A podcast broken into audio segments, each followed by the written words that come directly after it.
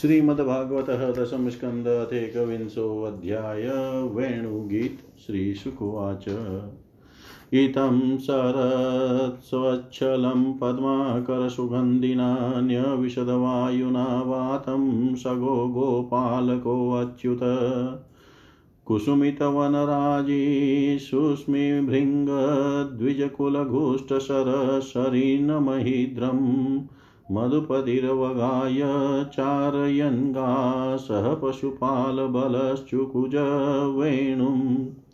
तदव्रजस्त्रियाश्रुत्य वेणुगीतं स्मरोदयं काश्चित्परोक्षं कृष्णस्य स्वसखिभ्यो अनववर्णयन्। तदवर्णयितुमारब्धा स्मरन्तय कृष्णचेष्टितं नाशकन् स्मरवेगन् विक्षिप्तमनसो नृप। भरापीडं नटवरवपु, कर्णयो कर्णिकारं, बिभ्रदवासकनककपीशं, वैजयन्ती च मालां, रन्ध्रान् वेणुरधरसुदया, पूरयन् गोपवृन्दैर् वृन्दारण्यं स्वपदरमणं प्राविशद्गीतकीर्तिः। इति वेणुरवं राजन् सर्वभूतमनोहरं श्रुत्वा व्रजस्त्रिय वर्णयन्त्योभिरेभिरे गोप्यौचु अक्षण्वतां फलमिदं न परं विदाम। सख्यपशुननु विवेशयतोर्वयस्यै वक्त्रं व्रजे ससुतयोरुनु वेणुजुष्टं येर्वा निपितमनुरक्तकटाक्षमोक्षम्। च्यूतप्रवालभस्तबकोत्पलाब्जं मालानुपृङ्क्तपरिधानविचित्रवेशौ मध्ये विरेजतुरलं पशुपालगोष्ठ्यां रङ्गे यथा नटवरौ क्व च गायमानो।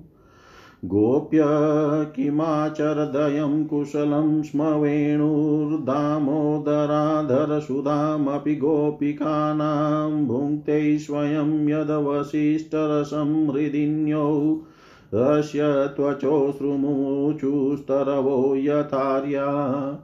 वृन्दावनं सखिभुवो वितनोति कीर्तिं यददेवकीसुतपदाम्बुजलब्धलक्ष्मी गोविन्दवेणुमनुमतमयूरनृत्यं प्रेक्ष्यादृशानव परतान्यसमस्तसत्त्वम् धन्या स्म मूढमतयोऽपि हरिण्येता यानन्दनन्दनमुपात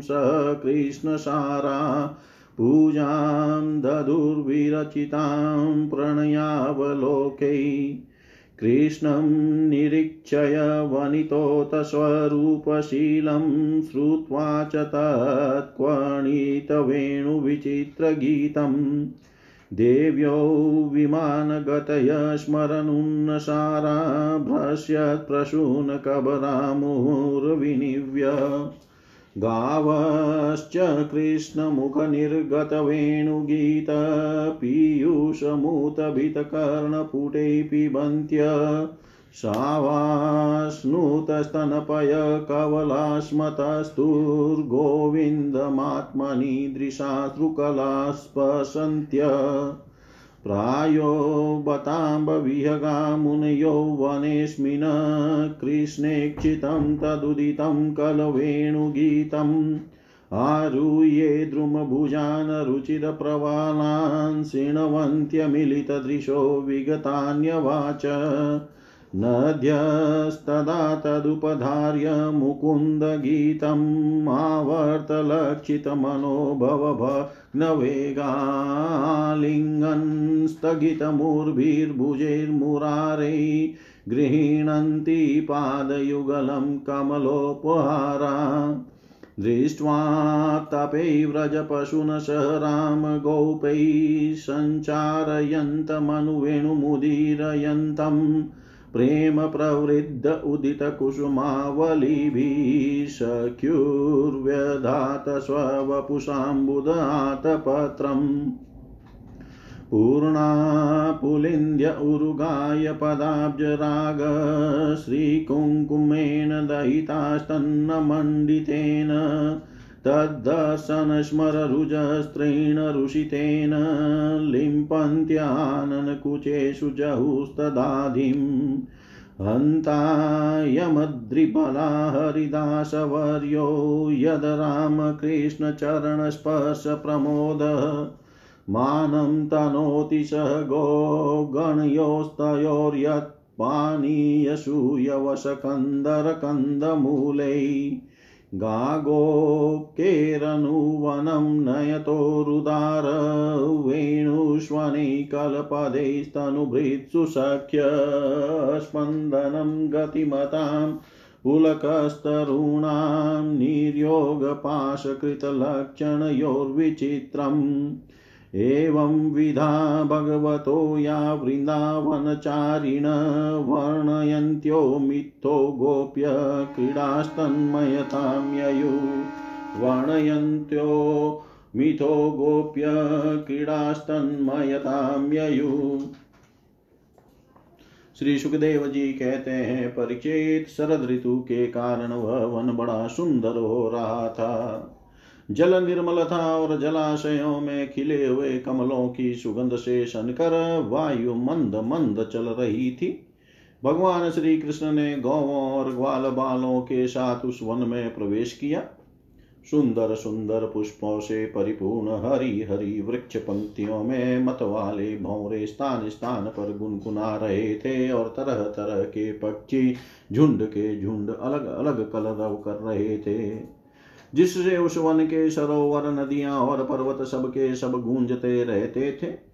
मधुपति श्री कृष्ण ने बलराम जी और ग्वाल बालों के साथ उसके भीतर घुसकर गौवों को चराते हुए अपनी बांसुरी पर बड़ी मधुरता न छेड़ी। श्री कृष्ण की वह वंशी ध्वनि भगवान के प्रति प्रेम भाव को उनके मिलन की आकांक्षा को जगाने वाली थी। उसे सुनकर गोपियों का हृदय प्रेम से परिपूर्ण हो गया। वे एकांत में अपनी सखियों से उनके अनुरूप गुण और वंशी ध्वनि के प्रभाव का वर्णन करने लगी। व्रज की गोपियों ने वंशी ध्वनि का माधुर्य आपस में वर्णन करना चाहा तो अवश्य, परंतु वंशी का स्मरण होते ही उन्हें श्री कृष्ण की मधुर चेष्टाओं की प्रेम पूर्ण चितवन भवों के सारे और मधुर मुस्कान आदि की याद हो आई। उनकी भगवान से मिलने की आकांक्षा और भी बढ़ गई। उनका मन हाथ से निकल गया। वे मन ही मन वहाँ पहुँच गई जहाँ श्री कृष्ण थे। अब उनकी वाणी बोले कैसे? वे उसके वर्णन में असमर्थ हो गई। वे मन ही मन देखने लगी कि श्री कृष्ण ग्वाल बालों के साथ वृंदावन में प्रवेश कर रहे हैं। उनके सिर पर मयूर पिच्छ है और कानों पर कनेर के पीले पीले पुष्प। शरीर पर सुनहला पीताम्बर और गले में पाँच प्रकार के सुगंधित पुष्पों की बनी वे जयंती माला है। रंगमंच पर अभिनय करते हुए श्रेष्ठ नट का सा क्या ही सुंदर वेश है। बांसुरी की छिद्रों को वे अपने अधरामृत से भर रहे हैं। उनके पीछे पीछे ग्वाल बाल, उनकी लोक पावन कीर्ति का गान कर रहे हैं। इस प्रकार वैकुंठ से भी श्रेष्ठ वह वृंदावन धाम उनके चरण चिन्हों से और भी रमणीय बन गया है। परिचित यह वंशी ध्वनि, जड़ चेतन समस्त भूतों का मन चुरा लेती है। गोपियों ने उसे सुना और सुनकर उसका वर्णन करने लगी। वर्णन करते करते वे तन्मय हो गई और श्री कृष्ण को पाकर आलिंगन करने लगी। गोपियाँ आपस में बातचीत करने लगी। अरे सखी, हमने तो आँख वालों के जीवन की और उनकी आँखों की बस यही, इतनी ही सफलता समझी है और तो हमें कुछ मालूम ही नहीं है, वह कौन सा लाभ है? वह यही है कि जब श्याम सुंदर श्री कृष्ण और गौर सुंदर बलराम ग्वाल बालों के साथ गायों को हाँक कर वन में ले जा रहे हो या लौटा कर व्रज में ला रहे हो, उन्होंने अपने अधरों पर मुरली धर रखी हो और प्रेम भरी तिरछी चितवन से हमारी और देख रहे हो। उस समय हम उनकी मुख माधुरी का पान करती रहें। हरी सखी, जब वे आम की नई कौपले मोरों के पंख फूलों के गुच्छे रंग बिरंगे कमल और कुमुद की मालाएँ धारण कर लेते हैं। श्री कृष्ण के सांवरे शरीर पर पीताम्बर और बलराम के गौरे शरीर पर नीलाम्बर फहराने लगता है, तब उनका वेश बड़ा ही विचित्र बन जाता है। ग्वाल बालों की गोष्ठी में वे दोनों बीचों बीच बैठ जाते हैं और मधुर संगीत की तान छेड़ देते हैं। मेरी प्यारी सखी, उस समय ऐसा जान पड़ता है। मानो दो चतुर नट रंगमच पर अभिनय कर रहे हो। मैं क्या बताऊँ कि उस समय उनकी कितनी शोभा होती है? हरि गोपियों, यह वेणु पुरुष जाति का होने पर भी पूर्व जन्म में न जाने ऐसा कौन सा साधन भजन कर चुका है कि हम गोपियों की अपनी संपत्ति दामोदर के अधरों की सुधा स्वयं ही इस प्रकार पिए जा रहा है कि हम लोगों के लिए थोड़ा सा भी रस शेष नहीं रहेगा।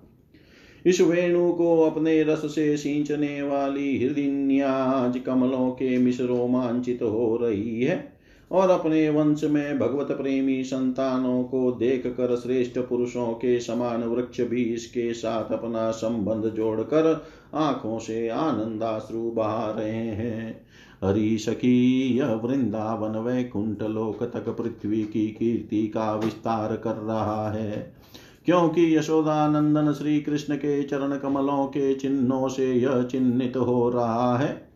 सखी, जब श्री कृष्ण अपनी मुनि जन मोहिनी मुरली बजाते हैं, तब मोर मत वाले होकर उसकी ताल पर नाचने लगते हैं। यह देख कर पर्वत की चोटियों पर विचरने वाले सभी पशु पक्षी चुपचाप शांत होकर खड़े रह जाते हैं। हरि सखी, जब प्राण वल्लभ श्री कृष्ण विचित्र वेश धारण करके बांसुरी बजाते हैं, तब मूड बुद्धि वाली ये हरिण्या भी वंशी की तान सुनकर अपने पति कृष्ण सार मृगों के साथ नंद, नंदन के पास चली आती है और अपनी प्रेम भरी बड़ी बड़ी आँखों से उन्हें निरखने लगती है। निरखती क्या है अपने कमल, अपनी कमल के समान बड़ी बड़ी आँखें श्री कृष्ण के चरणों पर निछावर कर देती है और श्री कृष्ण की प्रेम भरी चितवन के द्वारा किया हुआ अपना सत्कार स्वीकार करती है। वास्तव में उनका जीवन धन्य है। हम वृंदावन की गोपी होने पर भी इस प्रकार उन पर अपने को निचावर नहीं कर पाती। हमारे घर वाले कूड़ने लगते हैं, कितनी विडंबना है। हरी सखी हरिणियों की तो बात ही क्या है? स्वर्ग की देवियाँ जब युवतियों को आनंदित करने वाले सौंदर्य और शील के खजाने श्री कृष्ण को देखती है और बांसुरी पर उनके द्वारा गाया हुआ मधुर संगीत सुनती है, तब उनके चित्र विचित्र आलाप सुनकर वे अपने विमान पर ही शुद्ध बुद्ध खो बैठती है, मूर्छित हो जाती है, यह कैसे मालूम हुआ सकी सुनो तो जब उनके हृदय में श्री कृष्ण से मिलने की तीव्र आकांक्षा जग जाती है, तब वे अपना धीरज खो बैठती है, बेहोश हो जाती है। उन्हें इस बात का भी पता नहीं चलता कि उनकी चोटियों में गूंथे हुए फूल पृथ्वी पर गिर रहे हैं। यहाँ तक कि उन्हें अपनी साड़ी का भी पता नहीं चलता, वह कमर से खिसक कर ज़मीन पर गिर जाती है। हरी सखी तुम देवियों की बात क्या कह रही हो? इन गौों को नहीं देखती। जब हमारे कृष्ण प्यारे अपने मुख से बांसुरी में स्वर भरते हैं और गौवें उनका मधुर संगीत सुनती है, तब ये अपने दोनों कानों के दोने संभाल लेती है, खड़े कर लेती है और मानो उससे अमृत पी रही हो। इस प्रकार उस संगीत का रस लेने लगती है। ऐसा क्यों होता है सखी? अपने नेत्रों के द्वार से श्याम सुंदर को हृदय में ले जाकर वे उन्हें वहीं विराजमान कर देती है और मन ही मन उनका आलिंगन करती है। देखती नहीं हो उनके नेत्रों से आनंद के आँसू छलकने लगते हैं और उनके बछड़े बछड़ों की तो दशा ही निराली हो जाती है। यद्यपि गायों के थनों से अपने आप दूध झरता रहता है, वे जब दूध पीते पीते अचानक ही वंशी ध्वनि सुनते हैं, तब मुँह में लिया हुआ दूध का घूंट न उगल पाते हैं और न निगल पाते हैं। उनके हृदय में भी होता है, भगवान का संस्पर्श और नेत्रों में छलकते होते हैं, आनंद के आँसू, वे ज्यो के त्यों ठिटके रह जाते हैं। हरी सखी, गौएँ और बछड़े तो हमारे घर की वस्तु है, उनकी बात तो जाने ही दो। वृंदावन के पक्षियों को तुम नहीं देखती हो, उन्हें पक्षी कहना ही भूल है। सच पूछो तो उनमें से अधिकांश बड़े बड़े ऋषि मुनि हैं। वे वृंदावन के सुंदर सुंदर वृक्षों की नई और मनोहर कोपलों वाली डालियों पर चुपचाप बैठ जाते हैं और आँखें बंद नहीं करते। निर्निर्मेश नयनों से श्री कृष्ण की रूप माधुरी तथा प्यार भरी चितवन देख देख कर निहाल होते रहते हैं तथा कानों से अन्य सब प्रकार के शब्दों को छोड़कर केवल उन्हीं की मोहनी वाणी और वंशी का त्रिभुवन मोहन संगीत सुनते रहते हैं। मेरी प्यारी सखी, उनका जीवन कितना धन्य है। हरी सखी देवता गौवों और पक्षियों की बात क्यों करती हो? वे तो चेतन है। इन जड़ नदियों को नहीं देखती। इनमें तो इनमें जो भंवर दिख रहे हैं, उनसे इनके हृदय में श्याम सुंदर से मिलने की तीव्र आकांक्षा का पता चलता है। इसके उसके वेग से ही तो इनका प्रवाह रुक गया है। इन्होंने भी प्रेम स्वरूप श्री कृष्ण की वंशी ध्वनि सुन ली है। देखो देखो, ये अपनी तरंगों के हाथों से उनके चरण पकड़कर कमल के फूलों का उपहार चढ़ा रही है और उनका आलिंगन कर रही है। मानो उनके चरणों पर अपना हृदय निछावर कर रही है। हरी सखी, ये नदियाँ तो हमारी पृथ्वी की, हमारे वृंदावन की वस्तुएँ हैं। तनिक इन बादलों को भी देखो। जब वे देखते हैं कि व्रज कुमार श्री कृष्ण और बलराम जी ग्वाल बालों के साथ धूप में गौएँ चरा रहे हैं और साथ साथ बांसुरी भी बजाते जा रहे हैं तब उनके हृदय में प्रेम उमड़ आता है। वे उनके ऊपर मंडराने लगते हैं और वे श्याम घन अपने सका घन श्याम के ऊपर अपने शरीर को ही छाता बनाकर तान देते हैं। इतना ही नहीं सकी वे सब उन जब, वे जब उन पर नन्नी नन्नी फूलियों की वर्षा करने लगते हैं, तब ऐसा जान पड़ता है कि वे उनके ऊपर सुंदर सुंदर श्वेत कुसुम चढ़ा रहे हैं। नहीं सकी उनके बहाने वे तो अपना जीवन ही नीचावर कर देते हैं। हरि भट्टू, हम तो वृंदावन की इन भीलनियों को ही धन्य और कृत कृत्य मानती है। ऐसा क्यों सकी इसलिए कि इनके हृदय में बड़ा प्रेम है। जब ये हमारे कृष्ण प्यारे को देखती है, तब इनके हृदय में भी उनसे मिलने की तीव्र आकांक्षा जाग उठती है। इनके हृदय में भी प्रेम की व्याधि लग जाती है। उस समय ये क्या उपाय करती है, यह भी सुन लो। हमारे प्रियतम की प्रेयसी गोपियाँ अपने वक्ष स्थलों पर जो केसर लगाती है, वह श्याम सुंदर के चरणों में लगी होती है और जब वे वृंदावन के घास पात पर चलते हैं, तब उनमें भी लग जाती है। ये सौभाग्यवती भीलनिया उन्हें उन तिनकों पर से छुड़ाकर अपने स्तनों और मुखों पर मल लेती है और इस प्रकार अपने हृदय की प्रेम पीड़ा शांत करती है। हरि गोपियों, यह गिरिराज गोवर्धन तो भगवान के भक्तों में बहुत ही श्रेष्ठ है, धन्य है इसके भाग्य। देखती नहीं हो हमारे प्राण वल्लभ श्री कृष्ण और नैना भी राम बलराम के चरण कमलों का स्पर्श प्राप्त कर, करके यह कितना आनंदित रहता है, इसके भाग्य की सराहना कौन करे? यह तो उन दोनों का, ग्वाल बालों का और गौों का बड़ा ही सत्कार करता है।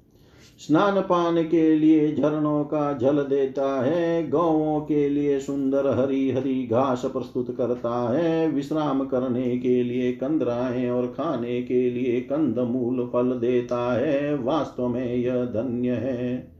हरी शकीन, सावरे गोरे किशोरों की तो गति ही निराली है। जब वे सिर पर नवना दूते समय गाय के पैर बांधने की रसी लपेट कर और कंधों पर फंदा भागने वाली गायों को पकड़ने की रस्सी रखकर गायों को एक वन से दूसरे वन में हाँक कर ले जाते हैं। साथ में ग्वाल बाल भी होते हैं और मधुर मधुर संगीत गाते हुए बांसुरी की तान छेड़ते हैं। उस समय मनुष्यों की तो बात ही क्या? अन्य शरीरधारियों में भी चलने वाले चेतन, पशु, पक्षी और जड़ नदी आदि तो स्थिर हो जाते हैं तथा अचल वृक्षों को भी रोमांच हो आता है। जादूबरी वंशी का और क्या चमत्कार सुनाऊं। परीक्षित वृंदावन विहारी श्री कृष्ण की ऐसी ऐसी एक नहीं अनेक लीलाएँ हैं। गोपियाँ प्रतिदिन आपस में उनका वर्णन करती और तन्मय हो जाती। भगवान की लीलाएँ उनके हृदय में स्फुरित होने लगती। इति श्रीमद्भागवते महापुराणे पारमंस्यां संहितायां दशम स्कन्धे पूर्वार्धे वेणुगीतं नामेकविंशोऽध्याय सर्वं श्रीशां सदाशिवार्पणम् अस्तु। ॐ विष्णवे नम, ॐ विष्णवे नम, ॐ विष्णवे नमः। श्रीमद्भागवतः दशम स्कन्धः द्वाविंशोऽध्याय चीरहरण। श्रीशुक उवाच। हेमन्ते प्रथमे मासि नन्दव्रजकुमारिका चेरुरविश्यं भुञ्जानाः कात्यायन्यर्चन् व्रतम् आप्लुत्याम्बसि कालिन्द्या जलान्ते चोदिते अरुणे कृत्वा प्रतिकृतिं देवीमानचु नृपशेकतिं गन्धैर्माल्यै सुरभिर्भिबा बलिर्भिधूपदीपकै उचावचैश्चोपहारै प्रवालफलतण्डुलै कात्यायान् कात्यायनी महामाये महायोगिन्यधीश्वरी नन्दगोपसुतं देवी पतिं मे कुरुते नमः। इति मन्त्रं जपन्त्यस्ता पूजां चक्रुकुमारिका। एवं मांसं व्रतं चेरुकुमार्य कृष्णचेतस भद्रकालीं समाञ्चुर्भूयानन्दसुतपति। उषस्युताय गौत्रैश्वैरन्योन्याबदबाहव कृष्णमुचैर्जगु यान्त्यः कालिन्द्या स्नातुमन्वहं नद्यां कदाचिदागत्य तीरे निक्षिप्य पूर्ववत वांसांसि कृष्णं गायन्त्यो विजलुसलिले मुदा भगवांस्तदभिप्रेत्य कृष्णो योगेश्वरेश्वर वयस्यरावृतस्तत्र गतस्तत्कर्मसिद्धये तासां वांसांस्युपादाय निपमारुह्य सत्वरः सद्विप्रहसनबाले परिहासमुवाचः अत्रागत्या बलः कामं स्वं स्वं वास प्रगृह्यतां सत्यं ब्रवाणि नो नर्म यदसूयं व्रतकर्षिता। न मयोदितपूर्वं या वा अनृतं तदिमे विदु एकैकशप्रतीच्छध्वं स एवोत सुमध्यमा तस्य तत्क्ष्वेलितं दृष्ट्वा गोप्य प्रेम परिप्लुता व्रीडिता प्रेक्ष्य चान्योन्यं जातहासा न निरर्ययु। एवं ब्रुवति गोविन्दे नर्मणा क्षिप्तचेतस आकण्ठमग्नाशितो देवेपमानास्तमब्रुवन् मानयम्भो कृतास्त्वां तु नन्दगोपसुतं प्रियं व्रज श्लाघ्य देहि वांसांसि वे पिता। श्यामसुन्दर ते दास्यः करवाम तवोदितं। देहि वांसांसि धर्मज्ञ नो चेदराज्ञै ब्रुवामहे। श्रीभगवानुवाच भवत्यो यदि मे दास्यो मयोक्तं वा करिष्यत, अत्रागत्य स्ववांसासि प्रतिच्छन्तु शुचिस्मिता ततो प्राशयात् सर्वाधारिकाशितवे पिता पाणिभ्यां योनिमाच्छाद्य प्रोतेरुषितकर्षिता भगवानाहता वीक्षय शुद्धभावप्रसादितः स्कन्दे निधाय वांसांसि प्रीतप्रोवाच सस्मितम् यूयं विवस्त्रा यदपो धृतव्रता व्यगाहते तदु देवहेलनं वदन्वा जलिमुदन्यपनुत्तये हस कृत्वा नमोदो वसनं प्रगृह्यताम् इत्यच्युतेनाभिहिता व्रजा बला मत्वा विवस्त्राप्लवनं व्रतच्युति तत्पूर्तिकामास्तदशेषकर्मणां साक्षात् कृतं नेमुरवद्यमृगयत तास्तथा वनता दृष्ट्वा भगवान् देवकीसुतवांसांसिताभ्यप्रायचत करुणस्तेन तोषित। दृढं प्रलब्धास्त्रपया च हा पिता प्रस्तोभिता क्रीडनवचकारितः वस्त्राणि चेवा प्रेतान्यताप्यमु तानाभ्यसूयन प्रियसङ्गनिवृता परिधाय स्ववांसांसि प्रेष्ठसङ्गमसज्जिता ग्रहीतचिता नो चेलुस्तमिलञ्जायिते क्षणा तासां विज्ञाय भगवान् स्वपादस्पर्शकाम्यया धृतव्रतानां सङ्कल्पमाह दामोदरो बला। सङ्कल्पो विदितसाधव्यो भवति नामदर्चनं मयानुमोदितः सोऽसौ सत्यो भवितुमर्हति न मया वेशितधियाँ कामः कामाय कल्पते भजिता क्वथिता दाना प्रायो बीजाय नेष्यते। यथा बलां व्रजं शिदामये माँ सस्यप्तपक्षपाय दुदिश्य व्रतमिदं चेरुरार्यार्चनं सति। श्रीशुकुवाच इत्यादिष्टा भगवता लब्धकामा कुमारिका। ध्यायन्त्यस्तदपदाम्भोजं कृच्छ्रानिर्विश्रुव्रजम् अथ गोपै परिवृत्तो भगवान् देवकीसुतवृन्दावनाद् गतो दूरं चारयन् गासाग्रज निदाघाका कीर्तपे तिग्मे छायाभिस्वाभिरात्मन आतपत्रायितान् वीक्षय ध्रुमानाः व्रजोकश। हे स्तोक कृष्ण, हे अंशो श्रीदामन, शुबलार्जुन, विशाल सभतेजस्विन देवप्रस्थवरुतप पश्यते तान् महाभागान् परार्थेकान्तजीवितान् वातवसातप इमान् सन्तो वारयन्ति न। अहो, एषा वरं जन्म सर्वपाणयुपजीवनं सुजनस्येव येषां वै विमुखायान्ति नार्तिन पत्रपुष्पफलच्छायामूलवल्कलदारुभिगन्धनिर्यासभस्मा स्थितोक्मयि कामान् वितन्वते। एतावजन्म साफल्यं देहिनामिह देहिषु प्राणैरथैर्धिया वाचा श्रेय एवाचरेत् सदा। इति प्रवालस्तबकः फलपुष्पदलोत्करै तरुणां नम्रशाखानां मध्येन यमुनां गतः। तत्र काग्पाययित्वापः सुमृष्टा शीतला शिवा ततो नृपः स्वयं गोपाकामं स्वादुपपुर्जलम् तस्य उपवने कामं चारयन्त कृष्णरामावुपागम्य क्षुधार्ता इदमब्रुवन् कृष्णरामावुपागम्य क्षुधार्तः इदं ब्रुवन्। श्री सुखदेव जी कहते हैं परीक्षित अब हे मंत्री, तू आई। उसके पहले ही महीने में, अर्थात मार्ग शीर्ष में, नंद बाबा के व्रज की कुमारियाँ कात्यायनी देवी की पूजा और व्रत करने लगी। वे केवल हविष्या नहीं खाती थी। राजन वे कुमारी कन्याएँ पूर्व दिशा का क्षितिज लाल होते होते यमुना जल में स्नान कर लेती और तट पर ही देवी की बालू का मई मूर्ति बनाकर सुगंधित चंदन फूलों के हार, भांति भांति के नैवेद्य, धूप, दीप, छोटी बड़ी भेंट की सामग्री, पल्लव फल और चावल आदि से उनकी पूजा करती। साथ ही हे कात्यायनी, हे मा माए हे मा योगिनी हे सबकी एकमात्र स्वामिनी, आप नंद नंदन श्री कृष्ण को हमारा पति बना दीजिए।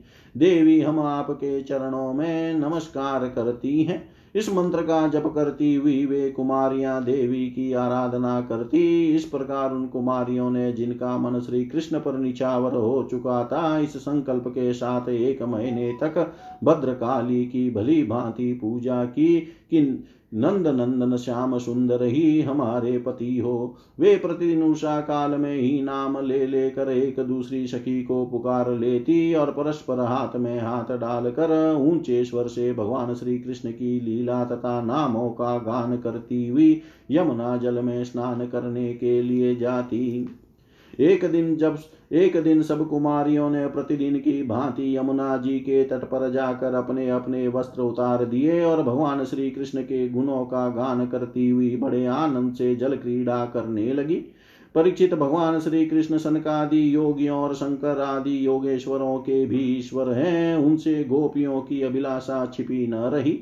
वे उनका अभिप्राय जानकर अपने सका ग्वाल बालों के साथ उन कुमारियों की साधना सफल करने के लिए यमुना तट पर गए। उन्होंने अकेले ही उन गोपियों के सारे वस्त्र उठा लिए और बड़ी फूर्ति से वे एक कदम के वृक्ष पर चढ़ गए। साथ ही ग्वाल बाल ठट्ठा ठट्ठा लगाकर हंसने लगे और स्वयं श्री कृष्ण भी हँसते हुए गोपियों से हँसी की बात कहने लगे। अरे कुमारियों, तुम यहाँ आकर इच्छा इच्छा हो तो अपने अपने वस्त्र ले जाओ। मैं तुम लोगों से सच सच कहता हूँ, हँसी बिल्कुल नहीं करता। तुम लोग व्रत करते करते दुबली हो गई हो। ये मेरे शका ग्वाल बाल जानते हैं कि मैंने कभी कोई झूठी बात नहीं कही है। सुंदरियों, तुम्हारा इच्छा, तुम्हारी इच्छा हो तो अलग अलग आकर अपने अपने वस्त्र ले लो या सब एक साथ ही आओ। मुझे इसमें कोई आपत्ति नहीं है। भगवान की यह हँसी मस्करी देख कर गोपियों का हृदय प्रेम से सराबोर हो गया। वे तनिक सकुचा कर एक दूसरी की और देखने और मुस्कुराने लगी, जल से बाहर नहीं निकली। जब भगवान ने हँसी हँसी में यह बात कही, तब उनके विनोद से कुमारियों का चित और भी उनकी ओर खींच गया। वे ठंडे पानी में कंठ तक डूबी हुई थी और उनका शरीर थर थर काँप रहा था। उन्होंने श्री कृष्ण से कहा, प्यारे श्री कृष्ण तुम ऐसी अनिति मत करो। हम जानते हैं कि तुम नंद बाबा के लाडले लाल हो, हमारे प्यारे हो। सारे व्रजवासी तुम्हारी सराहना करते रहते हैं। देखो हम जाड़े के मारे ठिठुर रहे हैं। तुम हमें हमारे वस्त्र दे दो। प्यारे श्याम सुंदर, हम तुम्हारी दासी हैं। तुम जो कुछ कहोगे उसे हम करने को तैयार हैं। तुम तो धर्म का मर्म भली भांति जानते हो। हमें कष्ट मत दो, हमारे वस्त्र हमें दे दो। नहीं तो हम जाकर नंद बाबा से कह देंगी।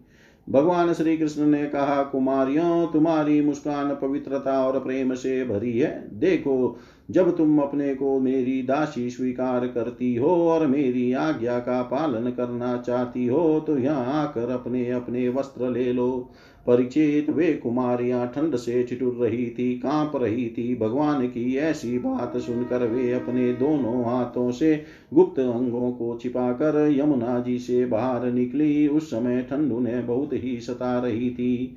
उनके इस शुद्ध भाव से भगवान बहुत ही प्रसन्न हुए। उनको अपने पास आई देखकर उन्होंने गोपियों के वस्त्र अपने कंधे पर रख लिए और बड़ी प्रसन्नता से मुस्कुराते हुए बोले हरि गोपियों, तुमने जो व्रत लिया था उसे अच्छी तरह निभाया है, इसमें संदेह नहीं। परंतु इस अवस्था में वस्त्रहीन होकर तुमने जल में स्नान किया है। इसे तो जल के अधिष्ठात्री देवता वरुण का तथा यमुना जी का अपराध हुआ है।